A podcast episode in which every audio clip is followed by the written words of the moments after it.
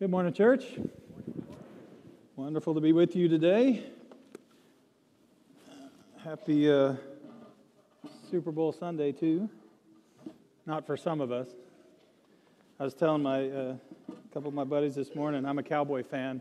If you've been following us in this series, waiting for the Cowboys to win the Super Bowl, this too is Hebel, a chasing after the wind. That's why I really.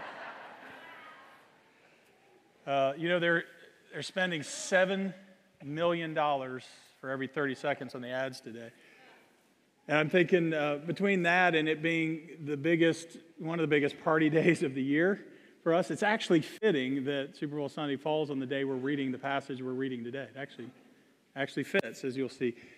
We've been studying this book. We're, we're, we're looking at what it means to pursue the joy of God in a world that is like ours. Sometimes it's great, but sometimes it's frustrating, sometimes it's difficult, sometimes it's confusing and we don't understand it. What does it look like to pursue enduring joy? And we've come to, uh, to me, I think one of the, the most important chapters in the whole book, if not the most important chapter to me, my reading of it, is the one we just started last week in chapter 3, where God talks about this longing that He's given human hearts. Um, but then we're going to pick it up halfway through chapter 3 today and we'll do a little piece in chapter 5 as well. And, what I, we're going to look at today has um, two examples. Here's what I think about it it's two examples of six times in the book. The teacher, is what he calls himself, will give the wisdom that we're going to about to read in a moment. Six times.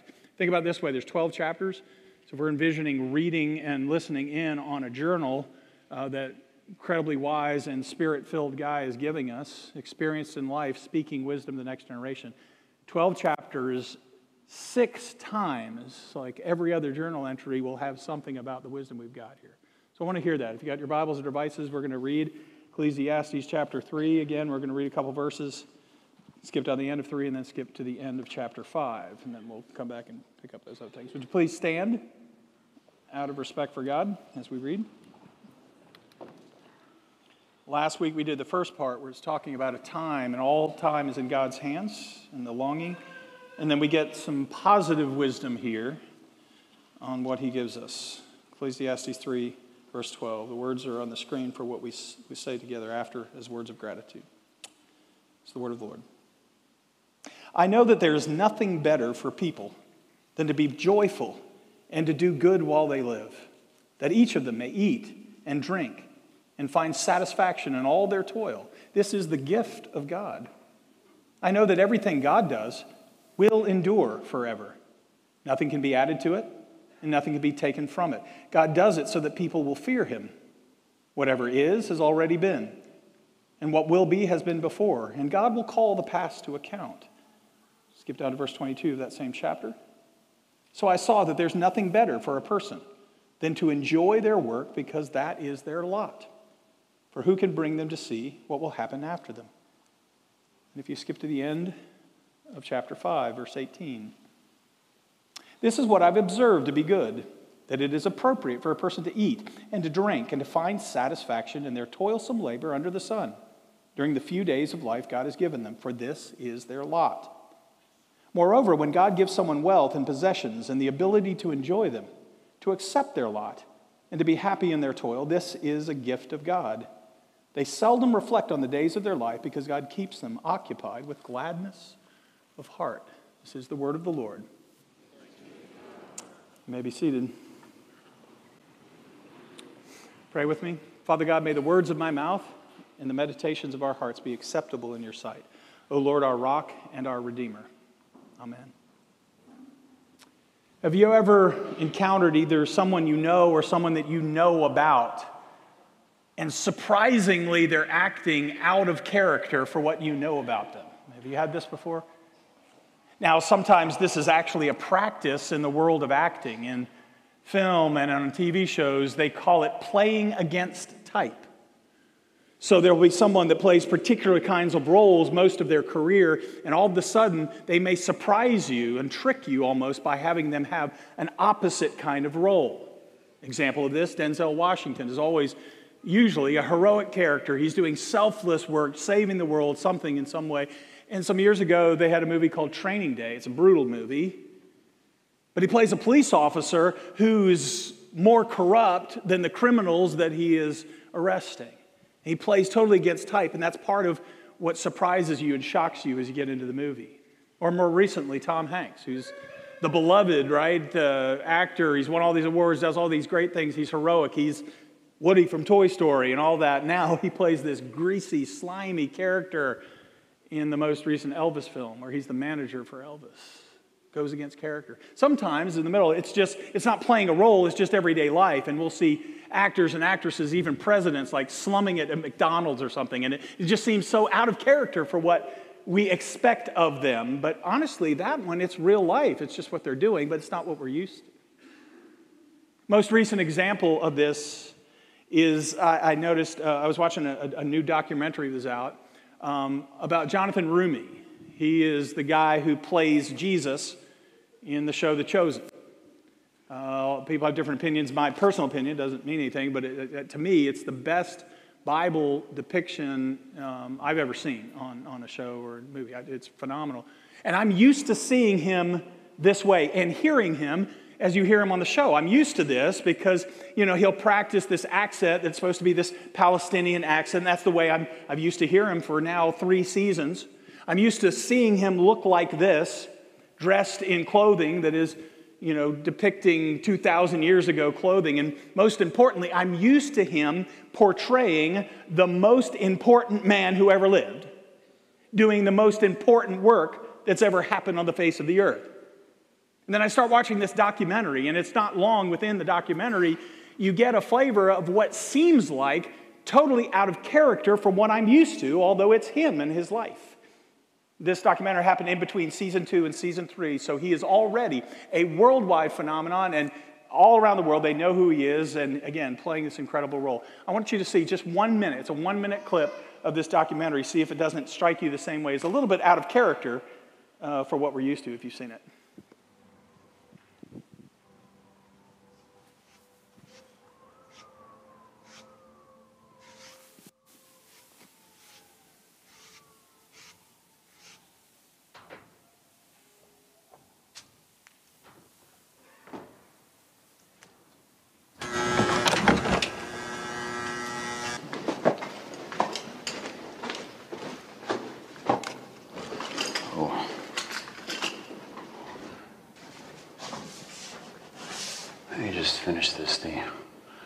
Was a leak here and they had to completely cut through the wall.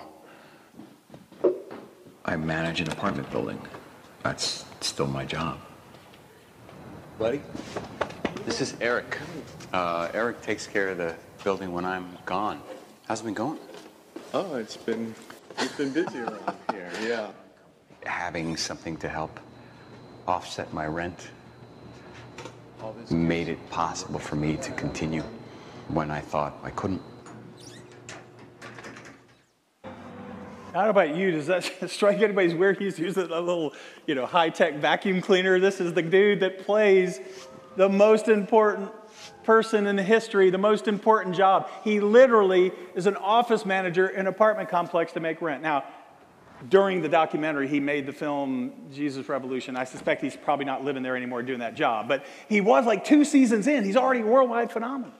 But here's what strikes me it's out of character from what I'm used to, and yet that's who he really is. Let me just finish this thing. Yes, yes, Jesus. Jesus is speaking here. I will always defer to his voice. Right? It's, it's out of character, but it's really who he is. But you know, when we come to the book of Ecclesiastes and we hear this chapter, if you grew up like I did reading this, or if you're brand new to this and you've heard maybe about this story before, or if you're just reading it in your Bible and you see language translated the way I refuse to translate it, meaningless, meaningless, everything is meaningless, what I just read to you sounds out of character. Because he doesn't sound like the guy that I hear about all the time or that I grew up thinking about, that he's cynical and hates life and he's miserable all the time. That's not the picture you get. Again, I gave you two examples of six times in the Bible that he says the wisdom that he says here. Yes, the teacher will give us very hard, sobering truth at times. Yes, we will see last week, sometimes he won't resolve anything. He'll just sit there in the struggle and the pain, and that's totally appropriate. But he does give us some positive wisdom that I think we can practice here.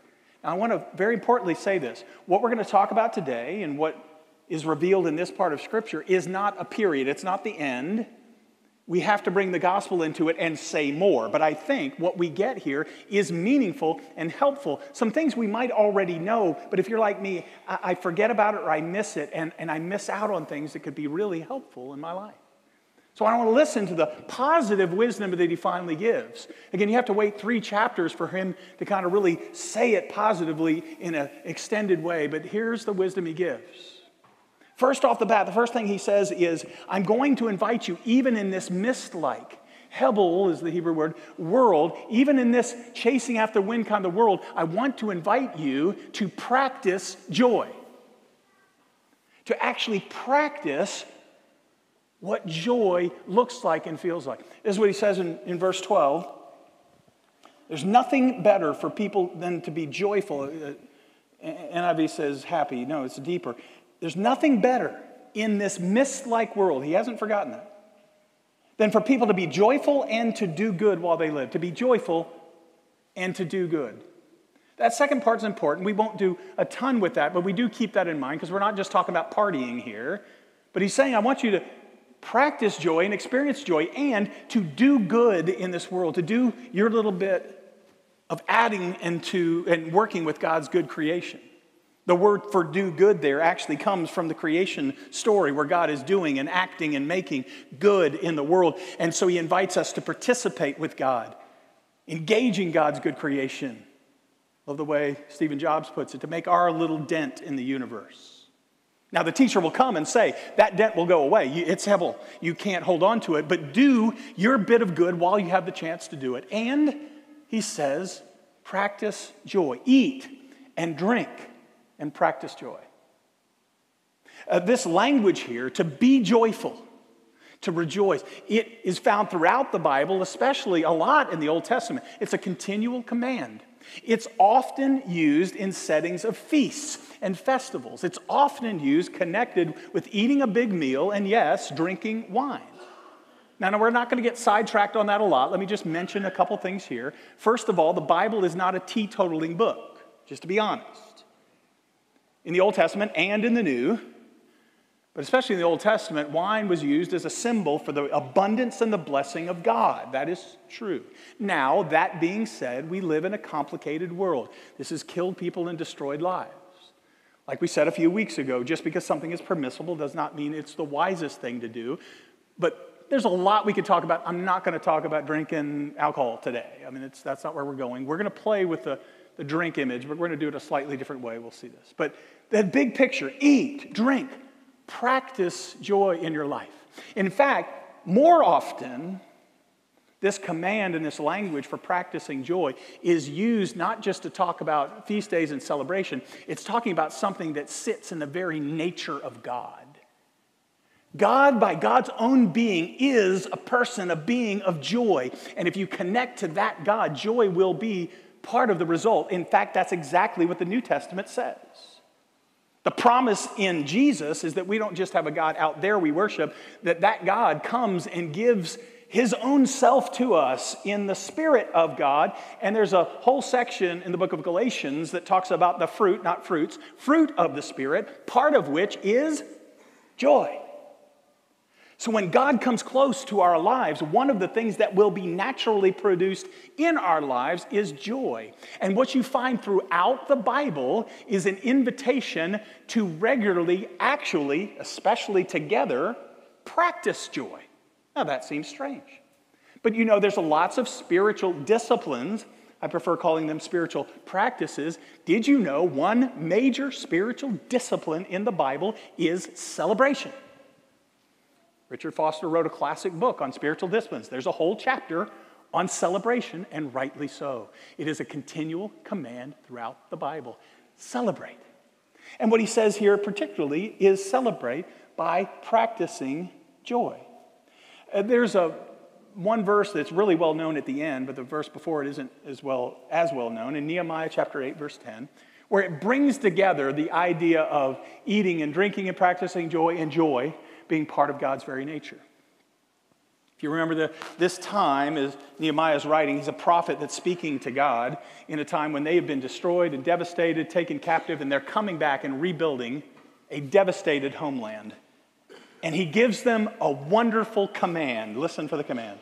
Nehemiah 8, verse 10. Nehemiah said, Go and enjoy choice food and sweet drinks. And the church said, Amen.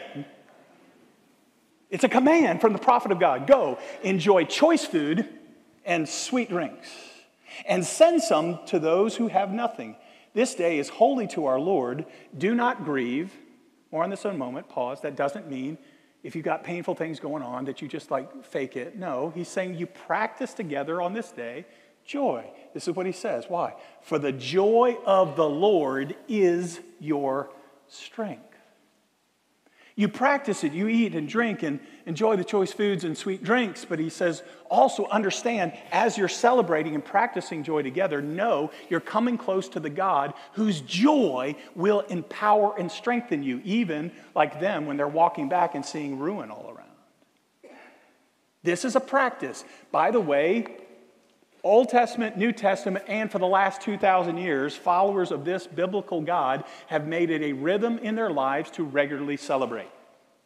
In fact, if you follow or even know anything about what's called the church calendar or liturgical calendar, calendar where people centuries and centuries ago decided to follow the rhythm of Jesus' life, not just the Roman calendar or the American calendar or Hallmark's calendar. They said, we're going we're going to rhythm the year off of the life of Jesus, one of the things you will notice is there are three movements twice that happen.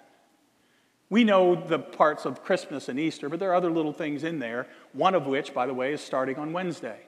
The weeks leading up to Easter, the church is regularly recognized as a time to prepare ourselves. But you party first, so we're on the party text.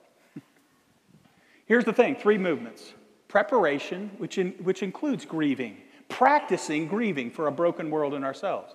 Then there is celebration, and then there's action. Preparation, celebration, action. Preparation, Advent, celebration, Christmas, um, and then action is uh, this Epiphany season, right? And same thing happens here. We got this season known as Lent, which is just a Latin word for springtime leading up to Easter. That's a preparation season. Easter, not just a day, a whole season, celebration, and then the Pentecost and after season is time to go and act. Isn't that beautiful? Now, here's the thing you don't have to follow the Christian calendar, but I do think Old Testament, New Testament, church history tells us to have those rhythms in our lives. We practice sometimes celebrating. And this seems like a small thing, but it's significant. So now what I want to do is I want us to think about it because what the teacher does in this text is he makes us linger six times in the book. He says, Eat, drink, practice joy. Eat, drink, practice joy. I want, in the next few minutes, to do what the teacher does. I want to make you thirsty and hungry. If you go with me a little bit, I want you to imagine, I'm going to share my things with you, but I want you to think a little bit. Let's start with thinking about drinks. We'll make it church appropriate drinks, okay? But think first about what is your favorite hot drink.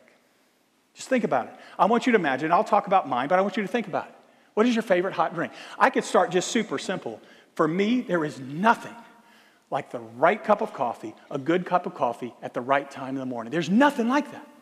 Especially our daughter, when she comes to visit, she's a coffee snob, and she literally brings her espresso machine and her coffee grinder, and she grinds the beans, and it smells so good.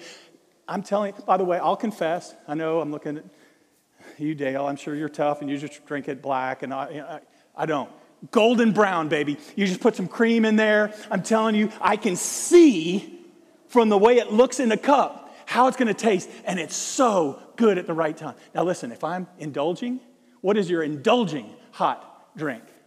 If I'm indulging, I try not to do it very much, but I'll come into Starbucks or some better place, and I'll get a grande mocha latte. I got some yeses, I got some amens. Grande. Now, listen, if you go to Starbucks and you order a mocha latte, somebody guessed this in first service, they will ask you the stupidest question that anybody could ask you if you ordered a mocha latte. Does somebody know what they'll ask you if you order a mocha latte? Would you like whipped cream with that? Stupid question. You better believe I would.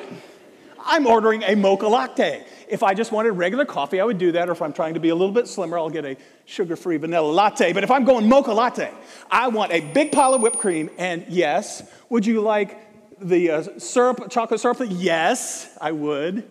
By the way, I don't know if you do this with your favorite drink. I want you to imagine it. I take the little coffee stirrer and I make a little hole so I can sip while the stack is there and it just melts into the cup. It's so awesome. Can you taste it?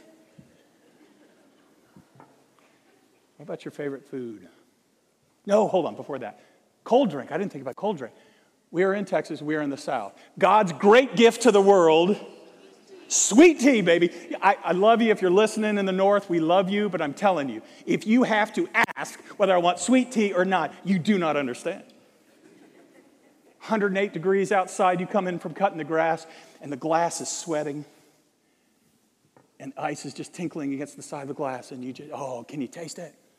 I like the Arnold Palmer. If you, you dump a little, dump a little lemonade in there, you don't even need any sugar. Yes, you do. And you put it in there, right? Or think we're in Texas. Cold drink. What? HDL. Water is good for ah. I've got no. We're indulging today. We're in Texas. Cold drink. Fuzzy cold drink. Dr. Pepper. Amen. Now listen. Somebody got this in first service. Didn't know this. I educated them. In Texas, it's not just Dr. Pepper because there's only in Texas and only one place in Texas. There's a be- what is it? Dublin Dr. Pepper. If you do not know what this is, I'm about to enlighten you. In, in Dublin, the town of Dublin, they don't just make it with high fructose corn syrup, they make it with the original cane sugar. Can you picture it? With a bottle and the bottle sweating and you can drink it. Can you taste it? Now let's talk about food. I told Kent, you're going you're gonna be featured here. I, there's, a, there's a food that I savor, and I didn't experience it until two years ago when I got a Kent Dale steak at Kent and Nancy's table telling Jerry stories. There's nothing better than this. Now, I'll simulate it some. I, again, I want you to, I'm not, I'm not just playing here. We're having some fun because the text does, but this is important. We'll get there. I want you to think about what it is for you. If I can't have a Kent Dale steak, I know there's better, but I'm telling you, I love me some saltgrass steak.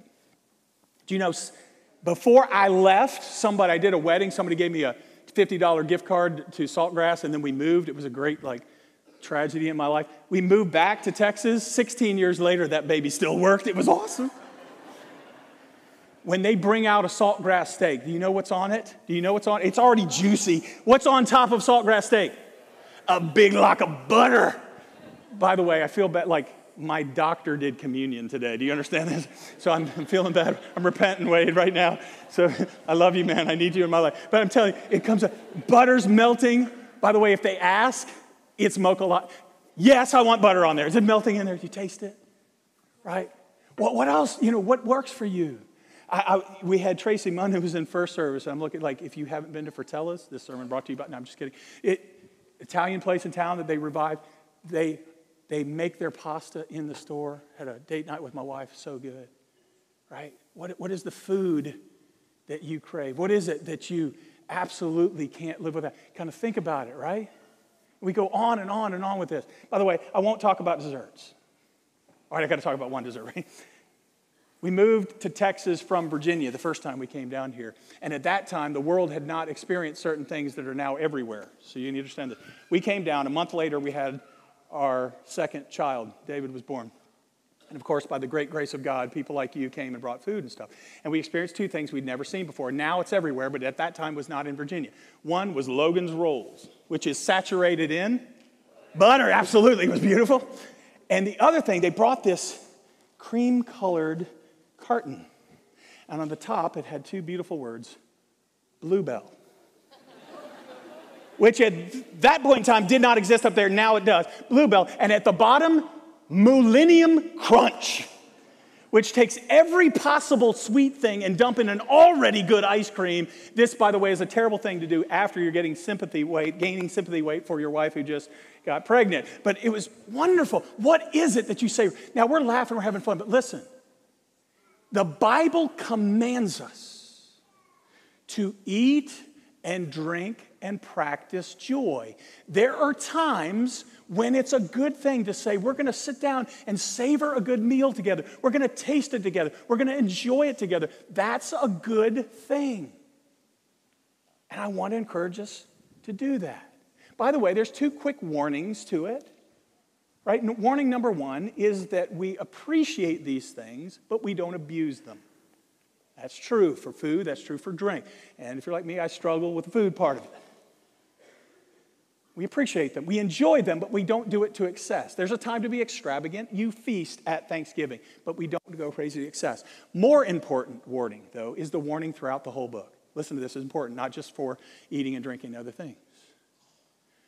Here's the warning don't use temporary, finite things to try to satisfy an ultimate eternal longing. Do you hear me? This is huge.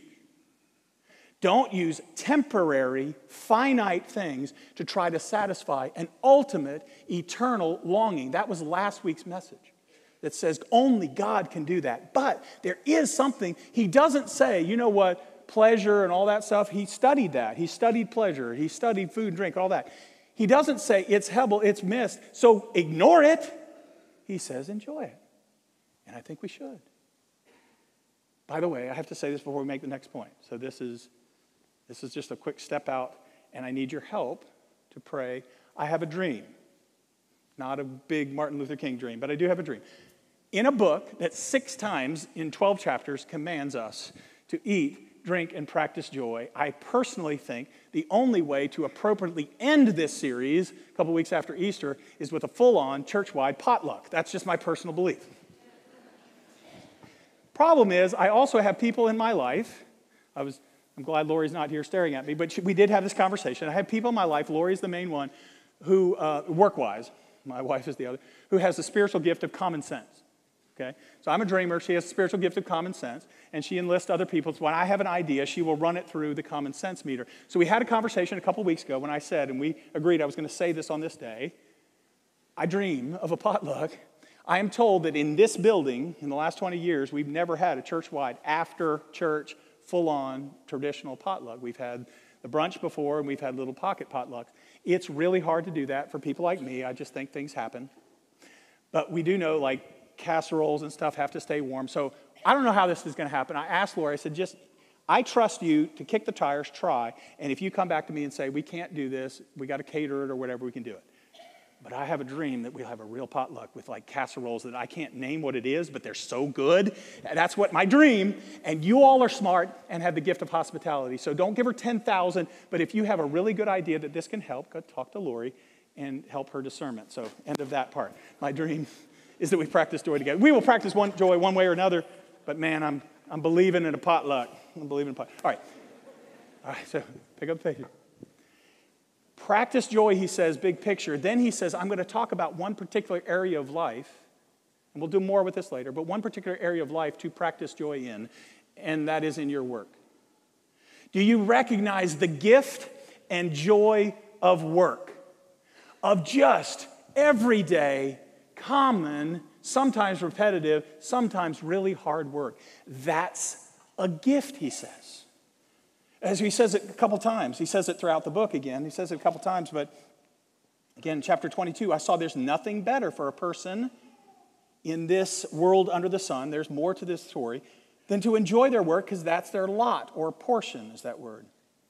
Chapter 5, verse 18. It's appropriate for a person to eat and drink and find satisfaction in their toilsome labor. He's got to throw that in. It's still Hebel. Under the sun during the few fleeting days of their life.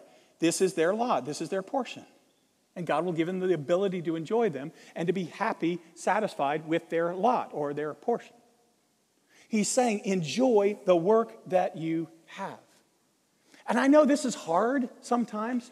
Some of us, y'all are in stages where your work is preparing for what you think the work really is. But here's the thing every moment in time is an invitation to say, whatever work you have, are you going to find something in it to say, I'm going to savor that and hold on to it just a little bit? I'm going to enjoy it just a little bit. I know this sounds insane, especially to these two wings right here, but I remember one day when I realized, I know this sounds insane, but follow me. Tests can actually be fun. Not leading up to test. I hate leading up to test. All right, I, people are wired differently. I'm a microwave popcorn, so I think and think and think, and then I pop it all but right before. Other people, y'all, by the grace of God, are, are crock pots, and so you can cook all along. So exam weeks were painful for me because I'm popping a lot of popcorn.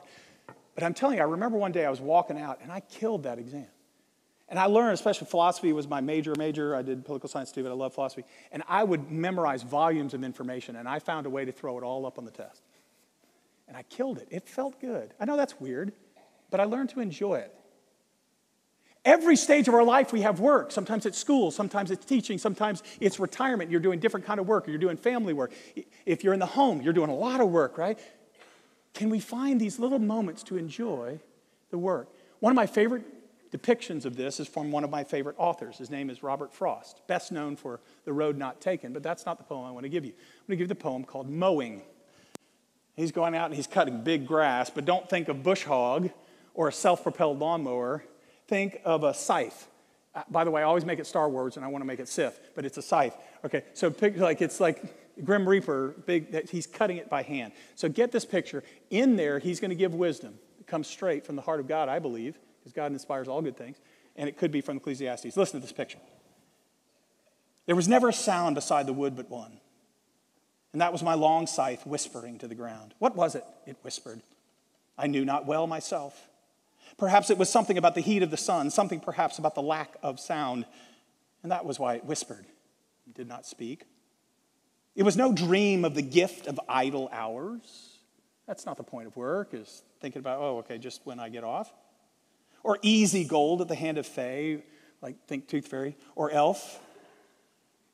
Anything more than the truth, the real thing, would have seemed too weak to the earnest love that laid the swale in rows. Then he goes sidetracks into what happens while he's doing it, not without feeble, pointed spikes of flowers, pale orchises, and a scared, bright green snake. You ready for the word of the Lord from a poem? The fact is the sweetest dream that labor knows. My long scythe whispered and left the hay to make. The fact is the sweetest dream that labor makes. Sometimes I'm working and I'm working, I'm working for the weekend, I'm working for the next stage, I'm working whatever. No, the fact, the doing of the act is the sweetest thing because that's what you have in the moment. And a gift of God is to recognize whatever you have in this moment is something to lean into and enjoy, even if you're just cutting the grass. Wow, what a gift here. Now, it's strange, I know, to say this because we've already learned he's tried a lot of work and that doesn't give you ultimate satisfaction. But there is something that it does offer. And there's a picture here. In fact, here's what I want to do is to do a quick little word study. We've talked about two major words. I told you we don't do a lot of Hebrew and Greek stuff here, but I want to give you a couple of the flavor. But we'll focus on the English ones. But we dealt with two words. I'm going to give you really one more is what I want, but it'll take two to get there. So the first one is hevel. We've talked about this before, right? This is the word that means mist or mystery, right? Everything that we tend to value life under the sun is mist like. We can't hold on to it, we can't grasp it. But there's this interesting thing we talked about last week. Olam is this word for what is eternal and enduring. And life would be a little bit easier sometimes for human beings. He calls it a burden if we could just treat the hevel that it is, the, the as it is. But the problem is, God put, there's two things in the book. There's one other, which is death, but it's subject to another time. There are two things that are olam, and you've got it here in chapter 3. Last week, God took enduring, eternal longings and put it in every human heart. Listen to last week if you missed that. But here's the thing it's tucked in the story here.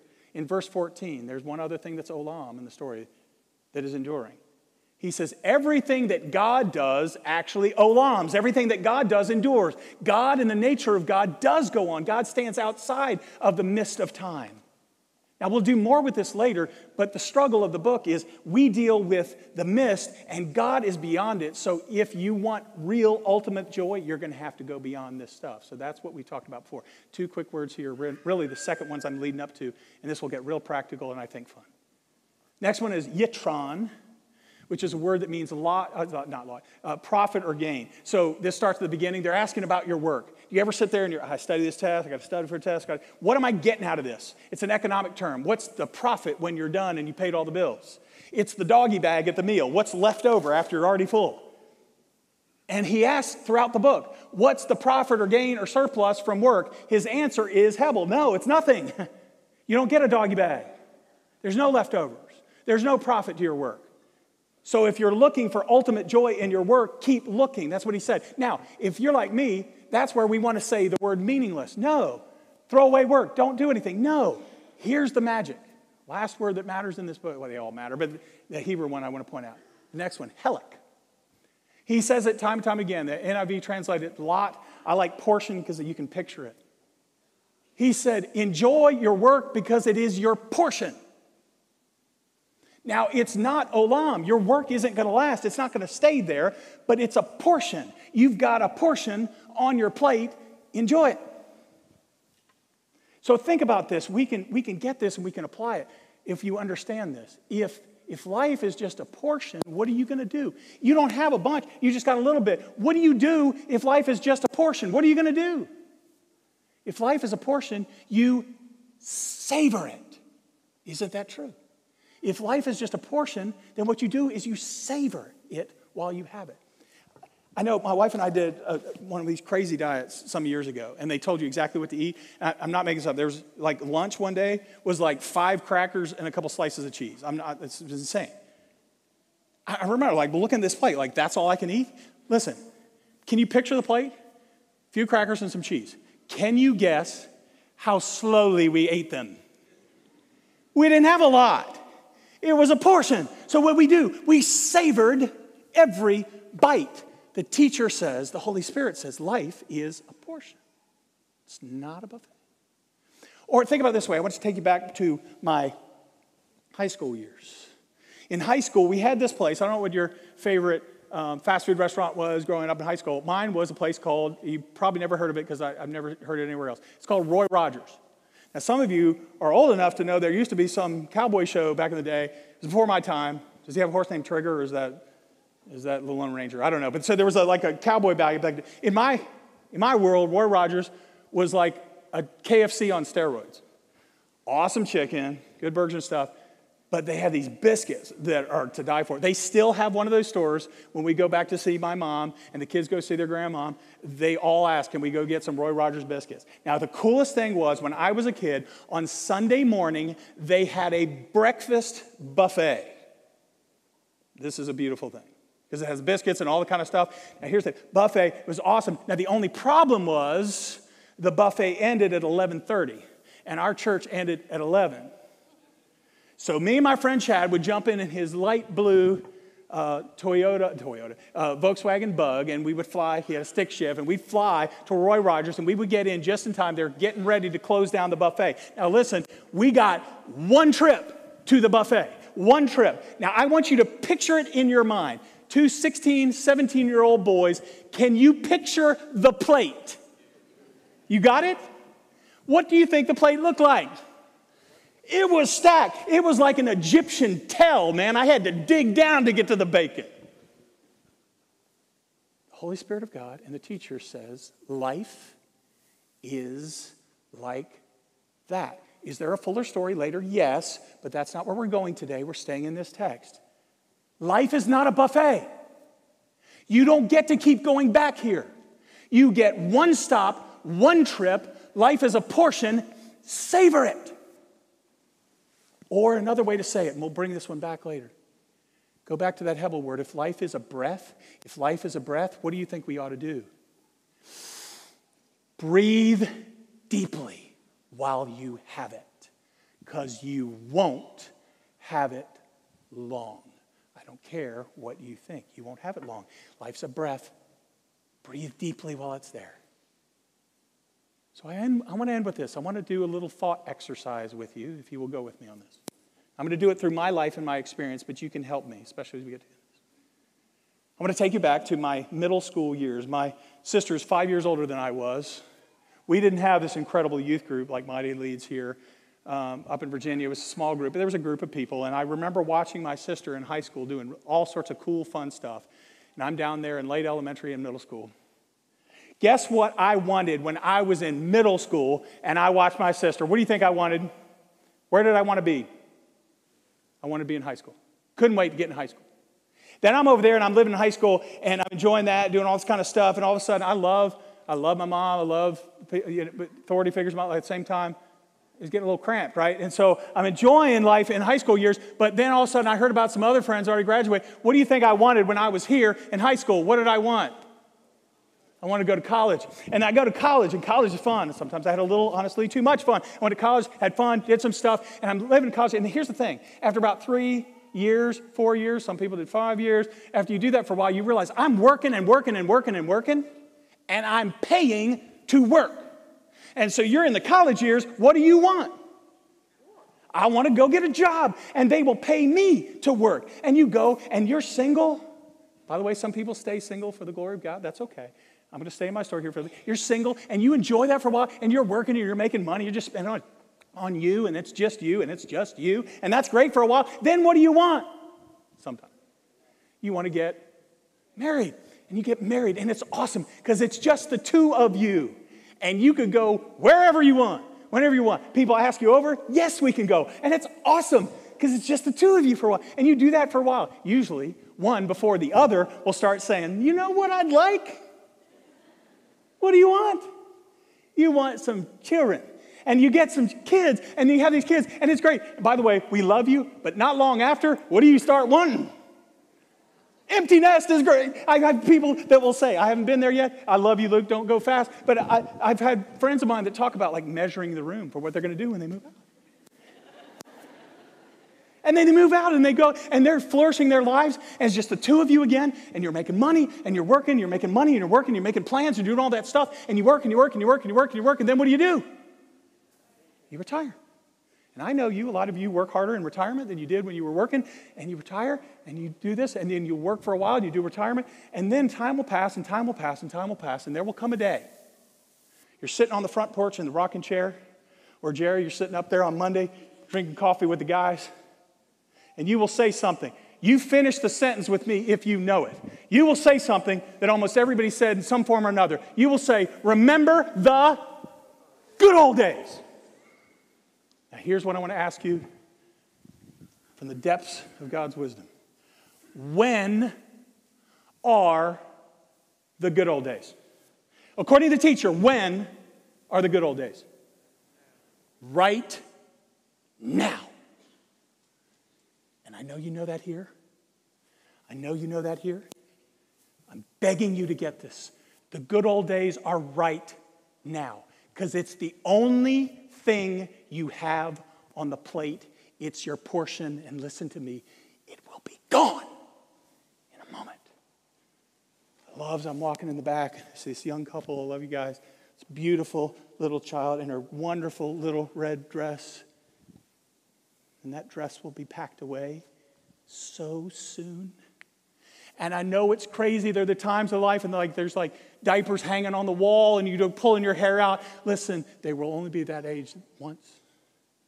And I know you're like, man, I just want to drive, I just want to do this, I want to do that. You will only be in this spot right now once. Those of you that are married, and sometimes, look, you marry people and you get close to them, and you see everything, and I'm not talking about like deep issues, go to Sean, but I'm talking about like cap off the toothpaste for the 500th time. They will annoy you. They will annoy you. My wife never does, but I annoy her. They will annoy. Here's the thing look across the table at them, and you ask some other people in here, right? Because they're here right now, and they might not be tomorrow. That's your portion right now, and some of you are retired and you're enjoying life, and maybe your loved one's already gone on. And I know some people, I know some people in our church that are just waiting for Jesus to come back and come get them right now. But listen, this is your portion right now. If life is a breath, breathe deeply. If it is a portion, savor it and taste it, because it's the only one you have. So I invite you, as we go celebrate Super Bowl Sunday and do all of that, ask this question and let the Holy Spirit help you. What is on my plate right now? Person, opportunity, circumstance. What is on my plate right now that I need to celebrate, thank God for, and savor and treasure? Father God, we thank you for this community right now that is our portion of community in life. Let us savor it and then share that with the rest of the world. In the name of Jesus, we pray. Amen. Please stand.